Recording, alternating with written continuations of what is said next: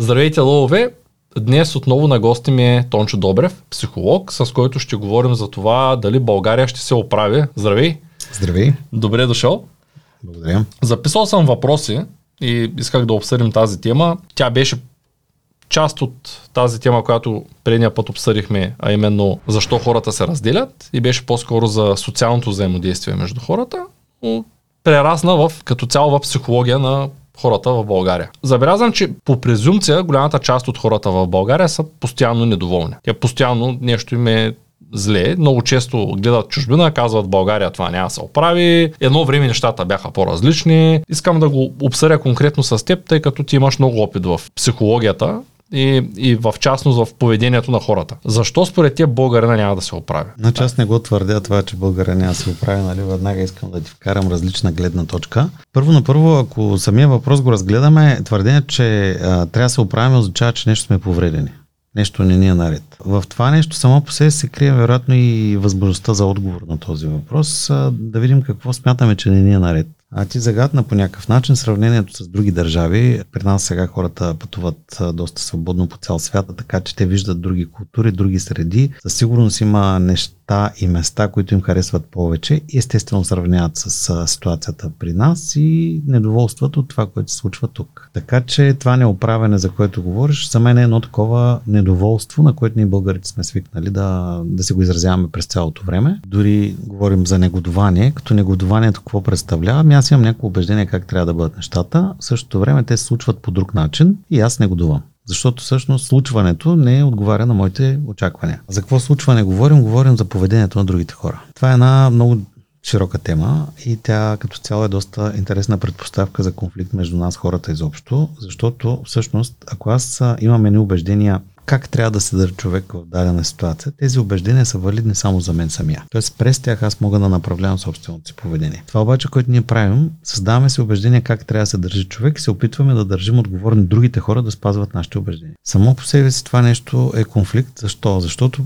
първо другия човек не познава нашите убеждения. Тоест той не знае какво е правилно според нас. Изразявайки негодованието си, ние всъщност едно започваме да го съдим за нещо, за което той дори не знае точно за какво го съдим. И понеже а, негодованието е, той има много силен външен емоционален израз, той е много наподобява гнева. В един момент човек усеща, че ние сме враждебни към него Очевидно нещо не ни харесва, но той всъщност не знае какво точно не е наред. А така че този проблем на първо място е комуникационен.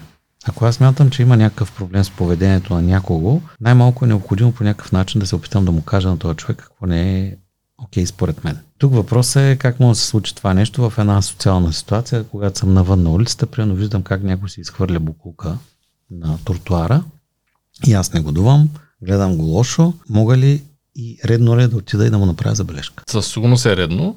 Проблемът е, че повечето хора не го правят. И затова има и много буклук по тротуара. Имането на много буклук по тротуара по-скоро е следствие от факта, че ние сме нормализирали това поведение. Тоест, по някакъв начин, започвайки да хвърляме буклук по улиците и а, липсата на обратна връзка от хората, които го виждат това нещо, но не реагират, води до това, че започва да се възприема като нормално в България да се изхвърляме буклука по тротуара. Защото всъщност нормалност според психологията, това е поведението, което преобладаващ част от хората всъщност изразяват. Това, което хората правят по-масово.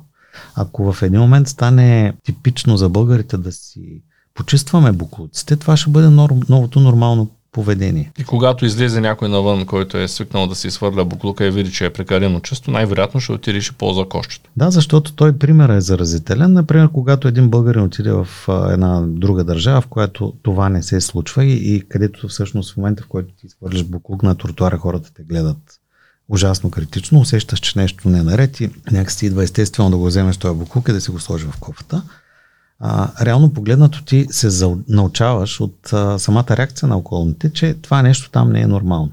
В България, както ти знаеш, по-скоро е много вероятно никой да не реагира. Ще видят обаче, нали всеки стои в позицията, той го няма смисъл да се разправя. Защото всеки втори го прави или по-скоро 9 от 10. Добре, как може да променим тази психология на хората в България? Ами промяната на такъв тип поведение всъщност е доста сложен процес, защото всичките тия социални норми, те изискват много а, последователна активност в тази посока от някой, който се е взел с това като, като кауза да го свърши.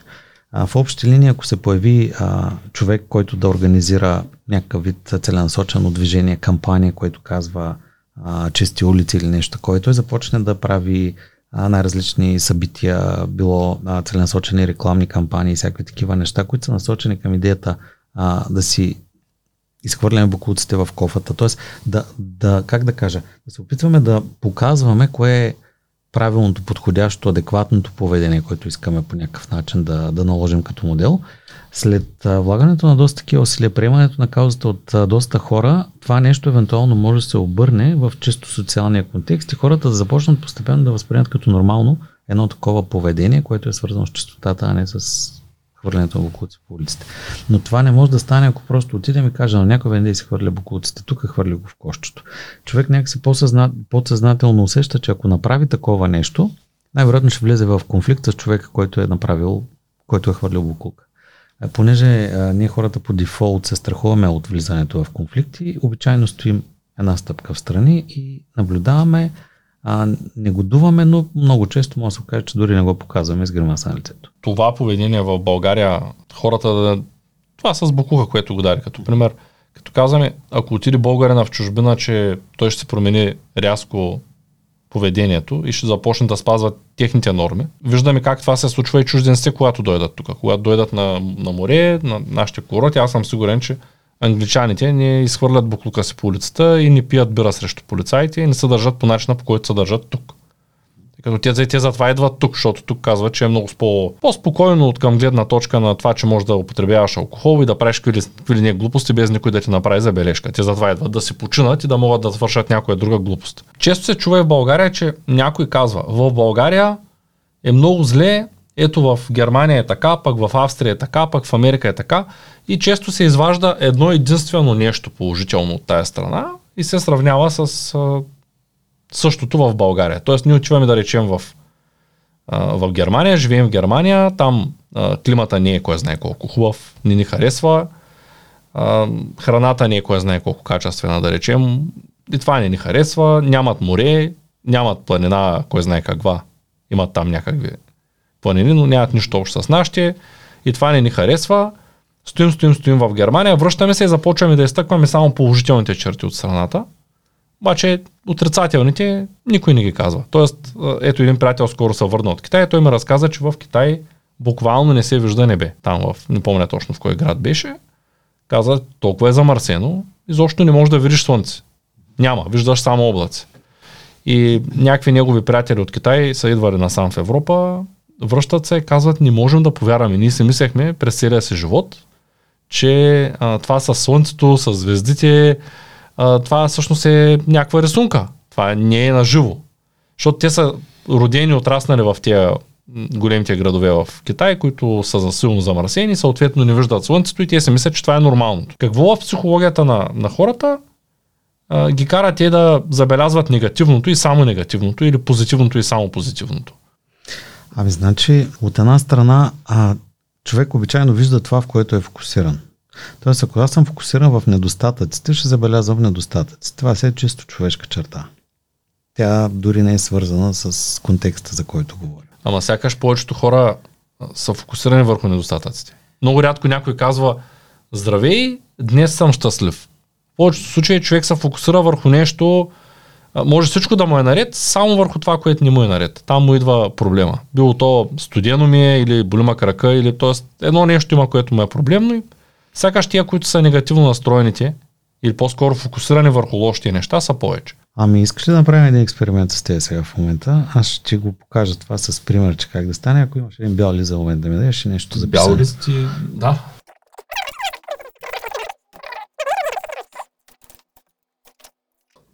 Бял лист. Да. Химикал. Тестът е много прост. Ето това е. Какво виждаш тук? Може да го покажем на тази камера. Okay? Да. Добре. Какво виждаш тук? Бял лист с а, сино петно. По-скоро, да. Да, бял лист с сино петно. Най-вероятно. Добре. А, при тебе нещата не се получиха както се очакваше в упражнението, защото повечето хора всъщност ще видят точката. И ще кажат, виждам точка. А ти говориш за тази точка? Не, говоря за тази точка. А, добре. Тази е някакъв дефект на хартията. А, повечето хора, като им дам това нещо, Тоест биха петното ще видят само. биха погледнали петното и ще кажат, виждам петно, виждам точка. Всъщност, реално ти виждаш бял лист, на който има точка. Това, което ти казах. Но повечето хора виждат само това. А Защото може би, тях тук откъде идва резултата му е по-добре, mm-hmm. идва от факта, че ти ми каза първо дай ми бял лист. И аз вече съм със съзнанието, че съм ти намерил бял лист и съответно ти си нарисувал нещо на него. Нали? Да. Може би е. ако го беше взел сам, нямаше Да, да, ако го бях взел сам и ти покажа какво е това, може пък да би, можеш и да ми кажеш, че е точката. Въпросът е, че а, това нещо, нали, всъщност това поведение е типично за хора. Тоест гледаш това, което по някакъв начин не е наред. Това, което не е наред, белия лист е бял лист, обаче това, което не е наред, е точката. Каква е тази точка? Кое е различното? Да, това е тази точка. Тя някак си е нещо, което привлича внимание, тя привлича фокус. По тази причина, нали, ние по-често виждаме нещата, които според нас не са на място, които някакси замърсяват средата, които не пасват, които не ни отговарят на нашата концепция, на нашата визия за това как трябва да бъде подарен света или какво трябва да се случва в даден момент. Това е причината за фокусирането върху това. А, какво може да се подобри? Как трябва да бъде по-добре? Тия неща виждаме обичайно. И понеже ти ми говориш нали, за хора, които, да речем, са отишли в друга държава и са видели как там нещо е по-добре, ами те имат база за сравнение. Тоест те са живели тук, знаят при нас как е, отиват там и виждат нещо, което е по друг начин. Този друг начин им харесва повече и съответно говорят за това, като се върнат. Сега аз, понеже самия също съм минал през такъв етап в ранните години, когато за първи път а, излизах в чужбина, бях като дете нали, впечатлен. А, вау, какви неща, вау, това, вау, това. Тоест, в началото човек вижда само различното, интересното, готиното, не забелязва това, което не е наред. А след време обаче, след като бях поживял за малко в друга държава, това, което започна да направи впечатление, че там също има недостатъци. И тези недостатъци започваш да ги виждаш след като мине първоначалната емоция, първоначалната еуфория. Тоест, това много прилича Като на нова личните връзка. отношения. Като на нова връзка. Тоест, Като мине влюбването, си виждаш дефектите. Емоционално някакси вау, впечатлен, какви готини неща, какви, нали. Понеже повечето хора обичайно отиват някъде за кратко, отиваш на пътуване, отиваш на екскурзия, отиваш за няколко дни, нямаш време да почнеш да виждаш недостатъците. Виждаш само тия неща, които са фрапиращи. Ако приемно са ви оставили от хотела без резервация и се налага в успешност на място да се търсите друг хотел, определено ще го забележиш, като се върнеш ще кажеш, там беше ужасно, защото нали, всъщност резервацията дублирана така, така, така. Но повечето хора, пътуването им е уредено и те могат да гледат само готините неща. Така че тук на такива а, а, изказване човек не може да се базира концепцията, че в чужбина е по-добре, пък в България е по-зле. И хората, които пътуват повече, които живеят в друга страна по-дълго, със сигурност имат какво да кажат по въпроса всъщност колко е добре в България. Да не говорим, че аз също така общувам с доста чужденци.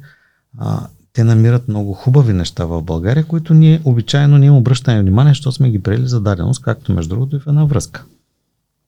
А, природата, която имаме, например, е супер впечатляваща. Ние имаме от всичко. Имаме планини, имаме морета, имаме реки. А, дори на фона на други държави нашите не са и толкова замърсени. А, така че това са едни неща, които ние сме ги приели. Имаме си го това нещо. Ама някой да е казал, но то в България е по-хубаво сравнение с, да речем, коя съседна държава. Сърбия да вземем, защото, да речем, ние имаме море. Обичайно не говорим по този начин. Обичайно казваме, сърбите са по-добре, защото... Ей, да, си какво? Защото там при тях храната в момента е по-ефтина, по-вкусна, те нямат тия норми, които са на Европейския съюз, съответно при тях е по-естествено, по-често такива са в момента коментарите, понеже заговорихме за Сърбия, за Сърбия, от хора, особено както аз живея в София, при нас е по-лесно да прескачаме границата буквално за уикенд и хората ходят на кулинарен туризъм в близките градове, там където има много хубава храна. Има хубава храна, да, и аз го потвърждавам. Още работят на някои места с кантарщата от едно време, където механичните кантари с ръчката отстрани, с стрелката. Да, което вече пък е една носталгия от Завиват ти храната в, буквално в хартиен плик, така в, в, от тя е сивата хартия на листите и ти си кажеш, мале, къде отидах, нали? 30 години назад. А, добре, българина по-умен ли е от другите? Тъй като ние винаги знаем най-много, като народ, ние сме най-умни, Значи това, че един човек говори много, не означава, че знае много. А, даже а, има един а, феномен, принципа Дъни Крюгер, не знам дали си чувал за него, който е едно изследване на два учени от преди доста години, които доказват, че един човек колкото е по-некомпетентен, толкова е по-самоуверен и категоричен, когато говори за нещо. И причината за това нещо е, че един човек, който е некомпетентен, не знае нещо по темата, той всъщност не знае колко много не знае.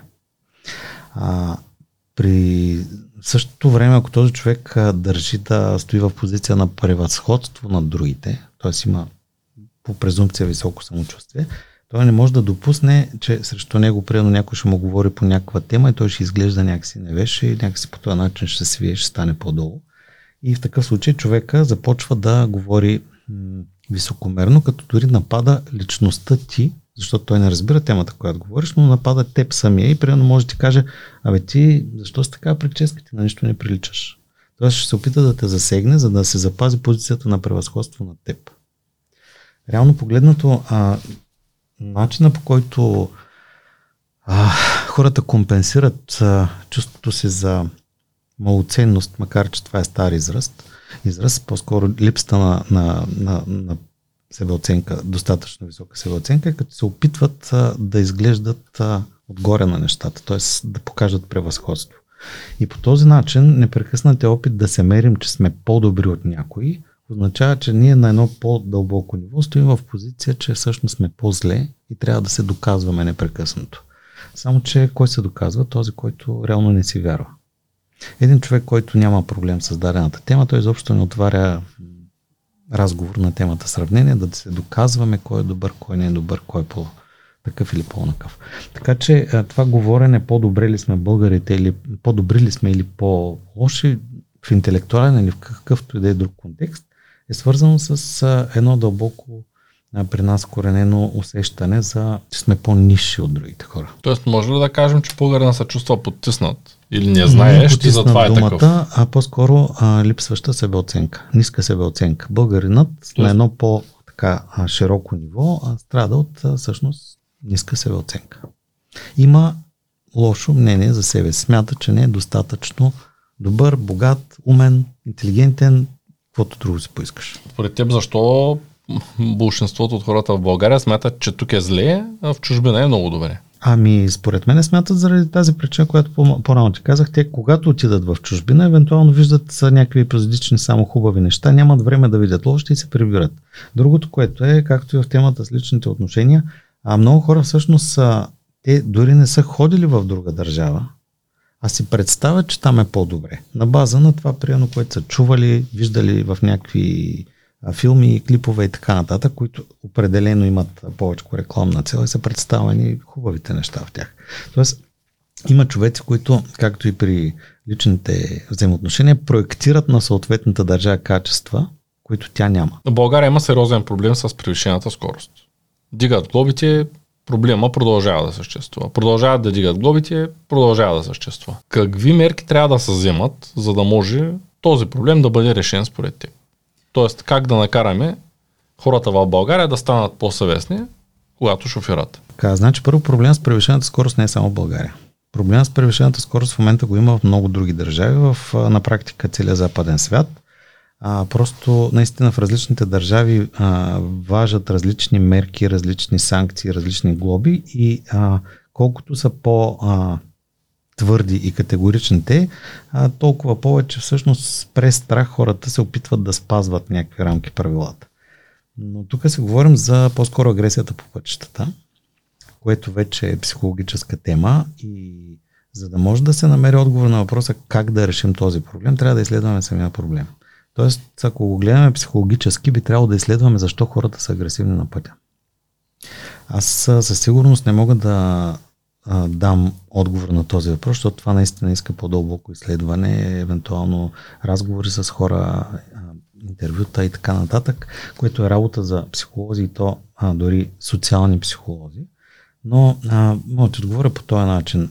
От една страна, решаването на проблема с агресията по пътищата – ако се разгледа като психологически проблем, първо няма да се реши през увеличаването на глобите, защото това е принципа на моркова и тоягата, т.е. стимулираме действията, които са добри и наказваме тези, които не са добри. А, този принцип не във всички ситуации работи. Така че увеличаването на, на глобите само по себе си като не дава резултат, ние да продължаваме да го правим, означава, че все едно правим едно и също нещо, чакаме различен резултат, което очевидно няма как да проработи. Една моя лична хипотеза по въпроса за агресията по пътищата е, че тя също е следствие от този стремеж към индивидуализъм в момента, който а, завладява обществата навсякъде по света.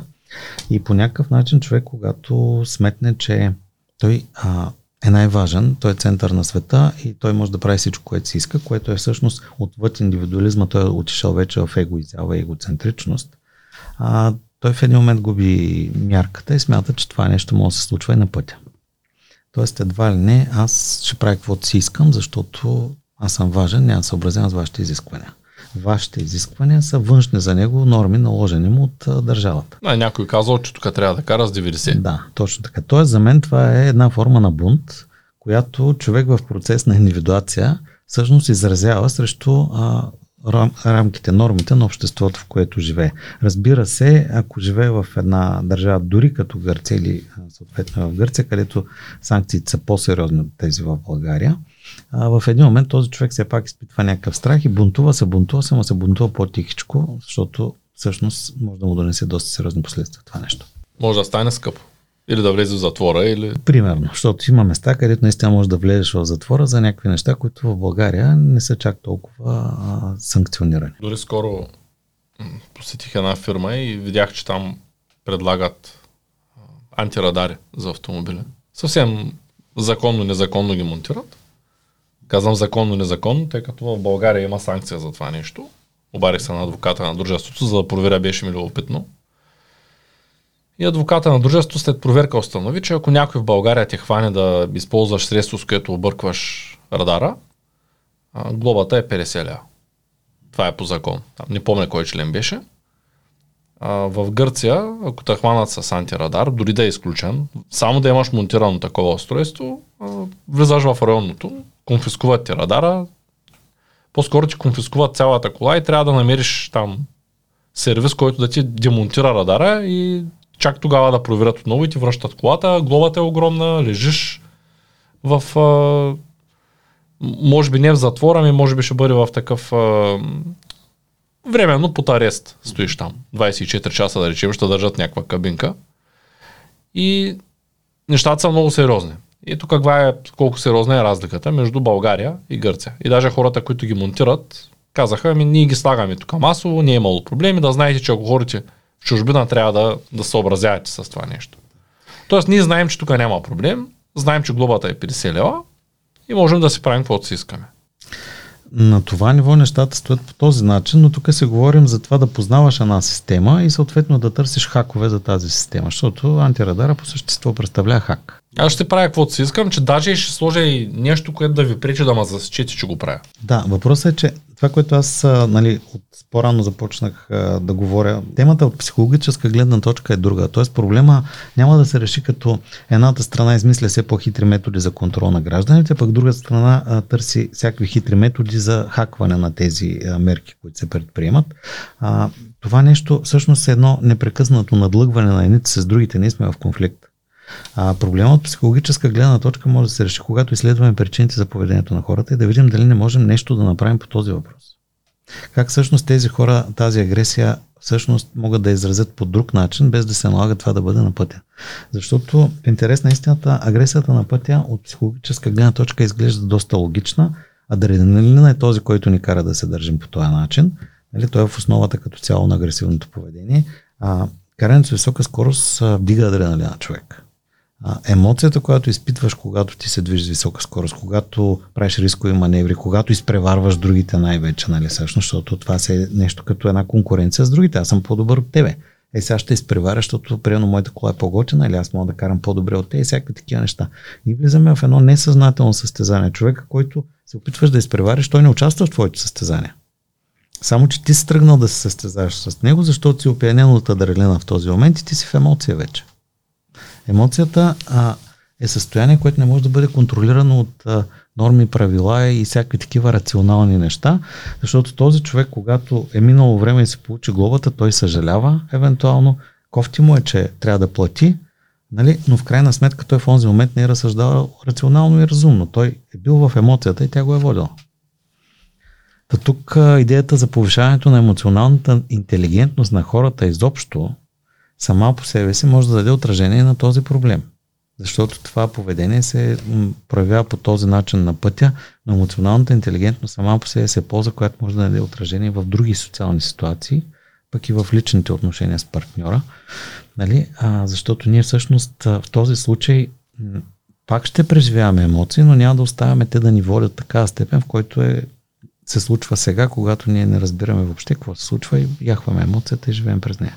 Повишаването на емоционалната интелигентност само по себе си помага на хората в, в доста аспекти от техния живот. Ти си завършил бизнес менеджмент. Да. И част от работата ти е да работиш с хора. Ами също на мен е основно работата ми е да работя с хора. Извършвайки своята дейност, виждаш как най-вероятно забелязваш как хората на различните позиции имат различно мислене. Uh-huh.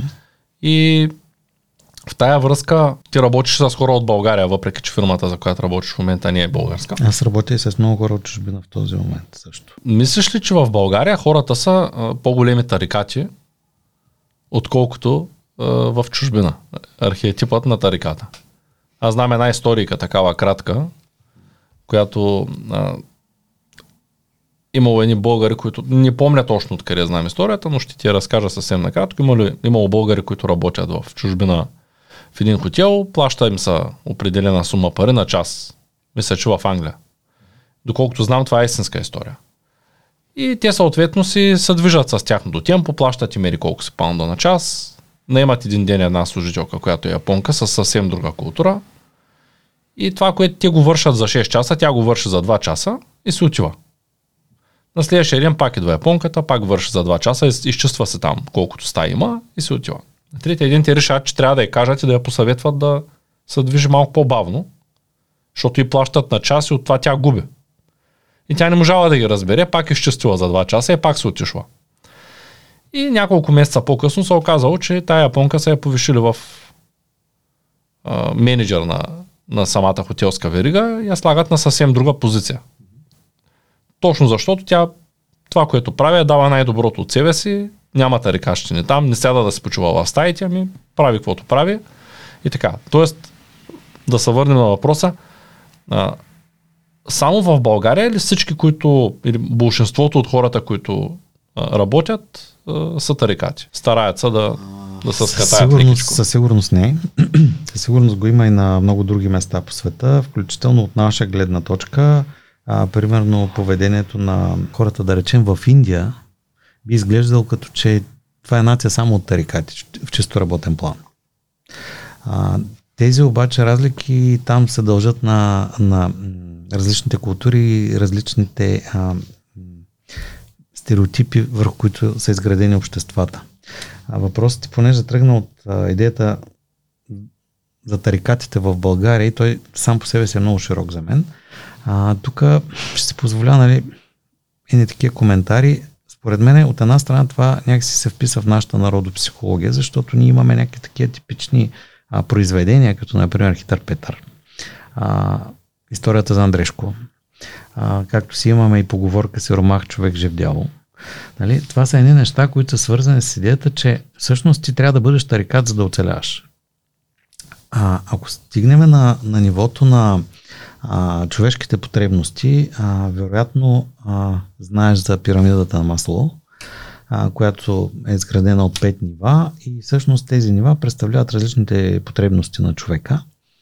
А, на базовото ниво, когато човек е гладен, той има нужда от храна. В този момент не можеш да очакваш него той да бъде лоялен, толерантен, любезен, уважителен нещо такова. За него глада му е много силен стимулатор той да се бори на всяка цена да еде. За него другите хора в този момент дори не съществуват, те могат да бъдат прегазени. Това, което искам да кажа с тази иллюстрация, е, че един човек, когато са му задоволени тези базови потребности, нали, т.е. да, има, да, да се е нахранил първо да не е гладен, на второто ниво се появява концепцията за сигурността, т.е. да могат да се храня редовно. Чак на третото ниво се появява потребността от любов и принадлежност в общност. Значи, нашето а, отношение към другите по някакъв начин а, може да се разгледа чак а, на нивото, когато ние сме се задоволили потребността от а, храна и от, а, от сигурност, че винаги ще имаме тази храна. Татарихатите принципно се появяват на по-низките нива, когато човек наистина трябва да намери начин, за да оцелее. Въпросът е, че това поведение може да бъде заучено, защото ние хората сме склонни, нали, когато направим нещо и то работи, след това да почнем да го повтаряме. И човека може да е минал нивото на нуждата, на глада буквално, и вече да може да си позволи всички тези неща, но му е останал навика да се държи по този начин. Така че тарикатстването при нас може би по-скоро е заучено поведение и ако а, човек а, се замисли по въпроса, може да установи, че то не е много коректно спрямо другите хора. Примерно, не а, как би се почувствал а, всеки един човек на една опашка, ако ти отидеш и се предадеш най-отпред. Защо ти да си първи? Нали? Тия хора, защо чакат там, а за теб не е нужно това да се случи. Един от аспектите нали, на цялото това нещо е заученото поведение, както между другото и егоизма и идеята, че в крайна сметка а, аз съм по-важен от другите, т.е. пак Дани Кругер ефекта. И има и още един аспект, който а, ми хрумва сега в момента. А, хората, които са живели в старата система преди 89-та година, със сигурност ще си спомнят, че имаше хора, които бяха много привилегировани. За тях можеше много други неща, които не бяха достъпни за масовия граждан на, на държавата. А, тази склонност към привилегии, всъщност, по някакъв начин а, идва от това, след като се сменя системата, добре, а, сега искам и аз да имам такива привилегии, искам и аз да съм по-важен от другите. Но това е един стремеж към това да застана в позиция на превъзходство спрямо другите, а не да бъда като другите и аз да имам.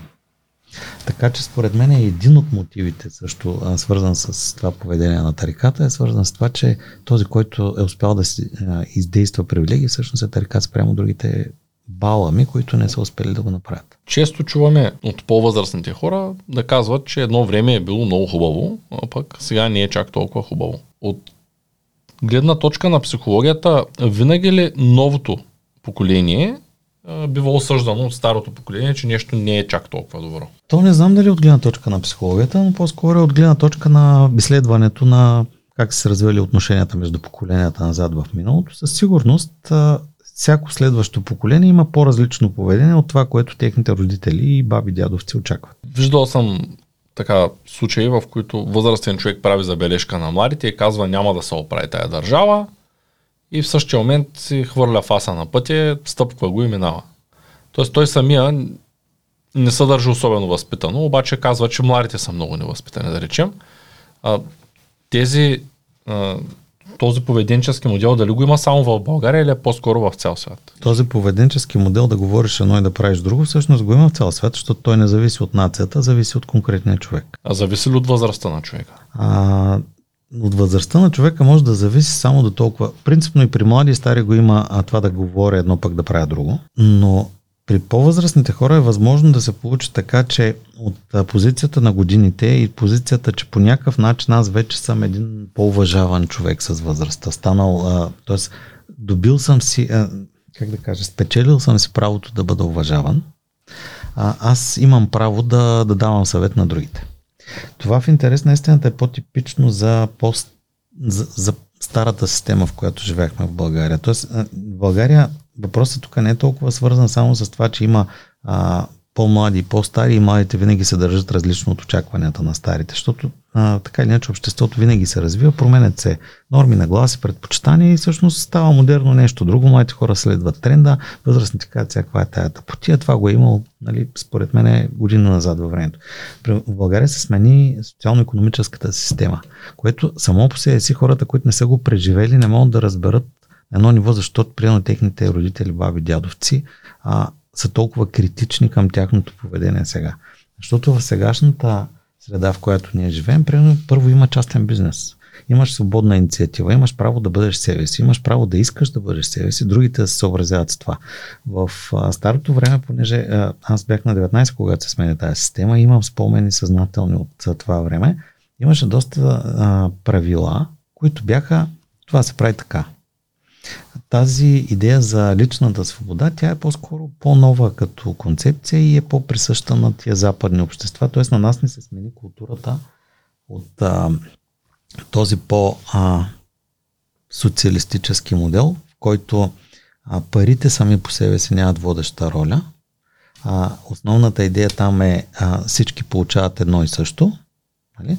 В един друг модел, в който западния, нали, капиталистическия е това, което си ловиш, това ще едеш. А, след като това са такива, такива базови принципи, те се променят, съответно и поведението на хората се променя. В дори а, един, един интересен такъв а, аспект е взаимоотношенията преди и взаимоотношенията сега. Ами взаимоотношенията преди не бяха базирани на комерциализъм.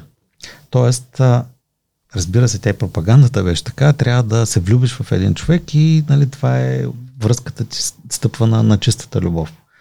В по-нови времена комерциализма е доста активно присъстващ в взаимоотношенията, особено в трайните взаимоотношения. Тоест много хора си избират партньор, защото той има финансови възможности. И това е новата нормалност, докато в миналото това всъщност не би било нормално. Когато казваш миналото, в какъв период говориш? До преди колко Говоря години, за да речем? там периода преди 90-та година, да речем 79-та, 90-та. Тоест до преди 30 години хората са се женили по любов и са били заедно. И със сигурност не е било само по любов и тогава, но някак си тогава идеализма беше повече водещ в взаимоотношенията, докато към днешна дата прагматизма е повече водещ в взаимоотношенията, което между другото, ако го изследваш в един такъв контекст изток-запад по света въобще, ще видиш, че това присъства като динамика. Западният свят е по-прагматичен и по-комерциален. Източният свят е повече базиран на някаква ценностна система, която не е включена, не стъпва върху, толкова върху парите. Може да е върху убеждения, може да е върху традиция, Нали, както знаеш, има общества, които а, и все още се смята за нормално родителите да избират а, съпруг на тяхното дете или съпруга, нали, съответно, да се договарят а, тези връзки и така нататък. А как мислиш, България по-скоро модела от западния свят ли е взет в момента или от източния? България в много голяма степен вече доминира модела от западния свят. Говоря за по-младите хора. А, той има едно такова сливане. Има доста хора, които са а, се събрали преди повече от 30 години и за тях някакси а, принципа намирам моя партньор и той остава за цял живот е бил водещ. Те живеят в тази парадигма. В същото време техните деца и внуци живеят в друга парадигма, която е нали, сегашната по актуална концепция. Аз не казвам по-добра или по-лоша. Актуална концепция, според която аз съм с един човек, докато се чувствам комфортно с него. Когато стане дискомфортно и станем твърде различни, нормално да се разделим. Имаш правото да размислиш. Да. А, в миналото, например, а, развода сам по себе си се смята за някакво петно. В смисъл ти си направил нещо нередно. А, хората, които са се развеждали в много по-назад във времето, всъщност са, са поемали много сериозна отговорност в социален контекст да бъдат третирани като хора, които са направили нещо лошо. Как ще коментираш това усещане, че в България няма да коментираме политиката, тъй като виждам, че Не съм политическо ниво е или ужасно. иначе. Да. Но по-скоро и отчасти ги загатнахме тези неща, но в България живота е лош. Не, е- тук е не е приятно за живеене, един вид нямаме добри условия, а в чужбина е чудесно. Тоест отиват хората в чужбина, да речем в Америка, връщат се след няколко месеца и започват да говорят вече като че ли в Америка е най-хубавото нещо, да отиде човек, да живее, там парите са достатъчно, здравеопазването е перфектно, ако искаш, ако щеш и климата е перфектен, за децата има всичко, за всички има всичко. Пък България, видиш ли, ние сме тук трета страна, от третия свят, много често се коментират и дупките по улиците, и на здравеопазването. Политиката, пак казвам, ще я прескочим, тъй като аз нямам никакво желание да говоря за политика, но мислиш ли, че на тая психология е аналогично работи и в други държави по същия начин? Тоест, ако един а, американец или англичанин или германец, няма никакво значение, а, го вземем а, средностатистически, той дали говори същите неща за неговата държава? Тоест, смя... мислиш ли, че тая психология е навсякъде по света или по-скоро при нас По мои наблюдения а, не са така нещата. Значи, а, специално българите имаме някакси един такъв навик, установен. Аз лично не знам откъде произлиза. А, ние като цяло говорим зле за себе си. А, тоест, дори когато ние се представяме пред а, хора от друга държава, аз съм бил в чужбина с а, чужденци и някой българин обяснявам, «Ми, то ние при нас това е така и го представяме в негативен контекст.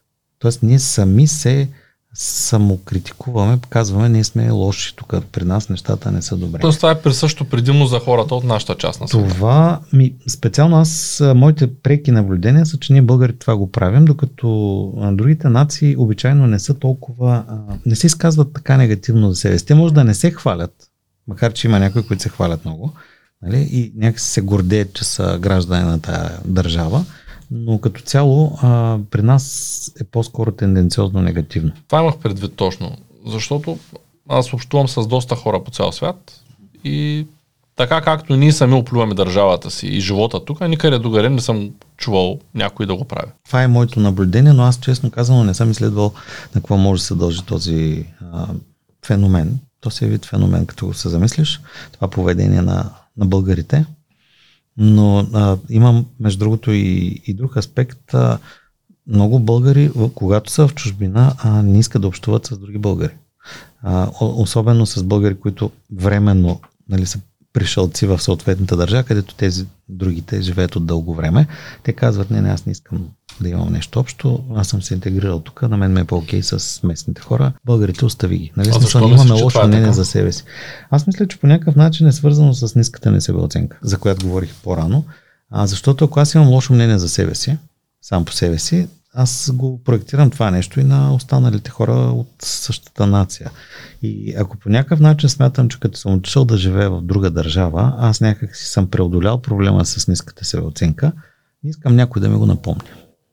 Защото в момента, в който се появи един друг българин и по някакъв начин си покаже липсата на самочувствие и се опитва да компенсира през действия, той ще ми напомни това, което аз съм заровил дълбоко в себе си. Стласкал съм го там в подсъзнанието и не искам да си го спомням, като живея с мисълта, че аз вече го реших този проблем. Така че според мен това може да бъде причина, но нещо, което аз не, не ти отговорих, а чух в въпроса ти. Според мен този стремеж да представяме западния свят като по-добър от България, той пика му малко попремина.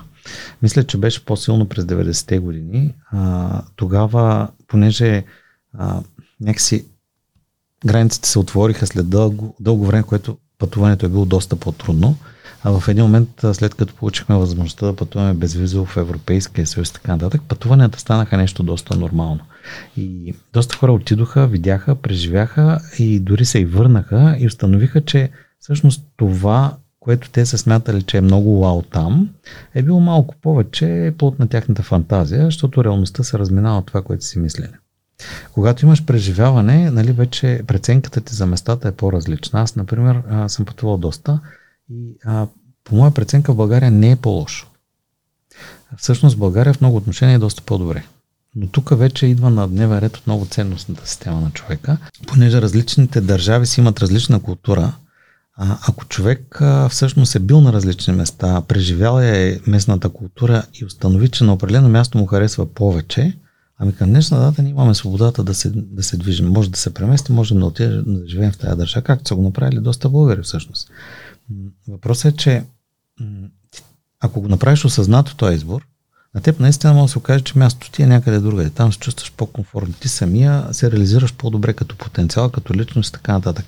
Но да го направиш, защото някой ти е казал, че в чужбина е по-добре, ти отиваш и не се чувстваш комфортно, обаче седиш там, защото а, примерно е модерно да си в чужбина или пък а, си отишъл и те е срам да се върнеш, защото си тръгнал с фанфари, пък като се върнеш тук и да че кажеш, аз се провалих.